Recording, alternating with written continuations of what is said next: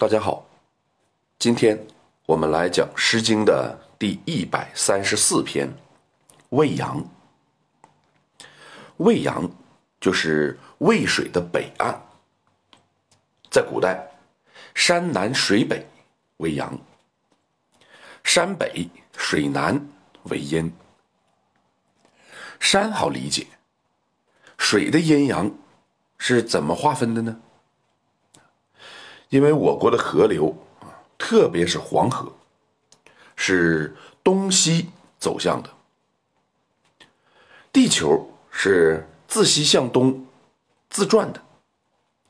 由于地球自转的原因，这些河流总是冲刷南岸。相较于北岸，南岸就会普遍的低洼潮湿。所以，河的南岸为阴，而北岸为阳。在渭水北岸发生了什么事情呢？我们先来通读全诗。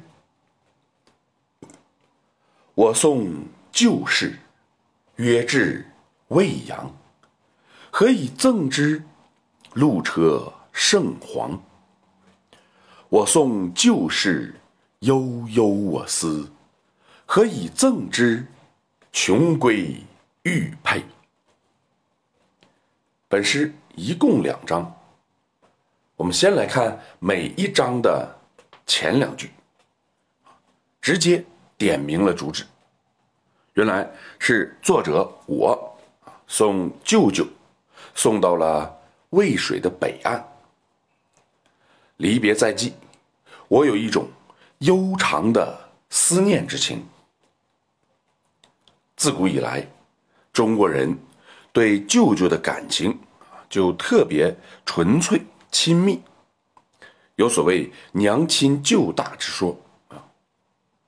本是开篇就将生舅之间的情谊表现出来了。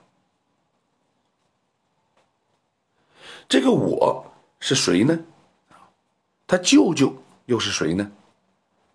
我们看每一章的后两句，在与舅舅离别之际，我赠送给他两件礼物，一个是车，一个是玉。在春秋时期，车与马是不分的，有车必有马，有马必有车。车是路车，路车乃是诸侯所乘，而为诸侯拉车的四匹马，颜色是相同的。这个我们在《四帖》一诗中已经见过了。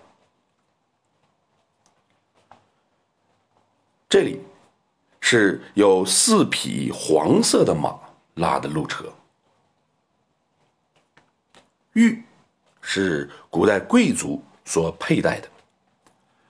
按照礼制，只有天子才能佩戴纯玉，诸侯以下则玉石杂用。我们之前学过“女曰鸡鸣”，其中就有“杂佩以赠之”之语。啊，一个“杂”字表明所赠。也是有玉有石的，这是周礼的规范。那作者赠给他舅舅诸侯乘坐的车，显见得他舅舅是诸侯一流的人物，而作者自己应该是秦国国君的公子。所以，人们一般认为，这是秦穆公的儿子，即后来的秦康公，送他的舅舅晋文公重耳回国时所作。好，这篇作品呢，我们就解释到这里。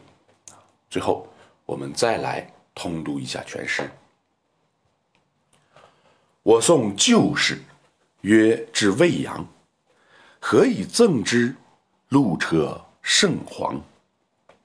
我送旧事，悠悠我思，何以赠之？穷归玉佩。由于这首诗，后来就生出了一个成语，叫“未央之思”啊，就是外甥与舅舅之间的啊这种依依不舍之情。好，今天我们就讲到这里。如果您听着感觉不错，希望您能够分享给别人，谢谢。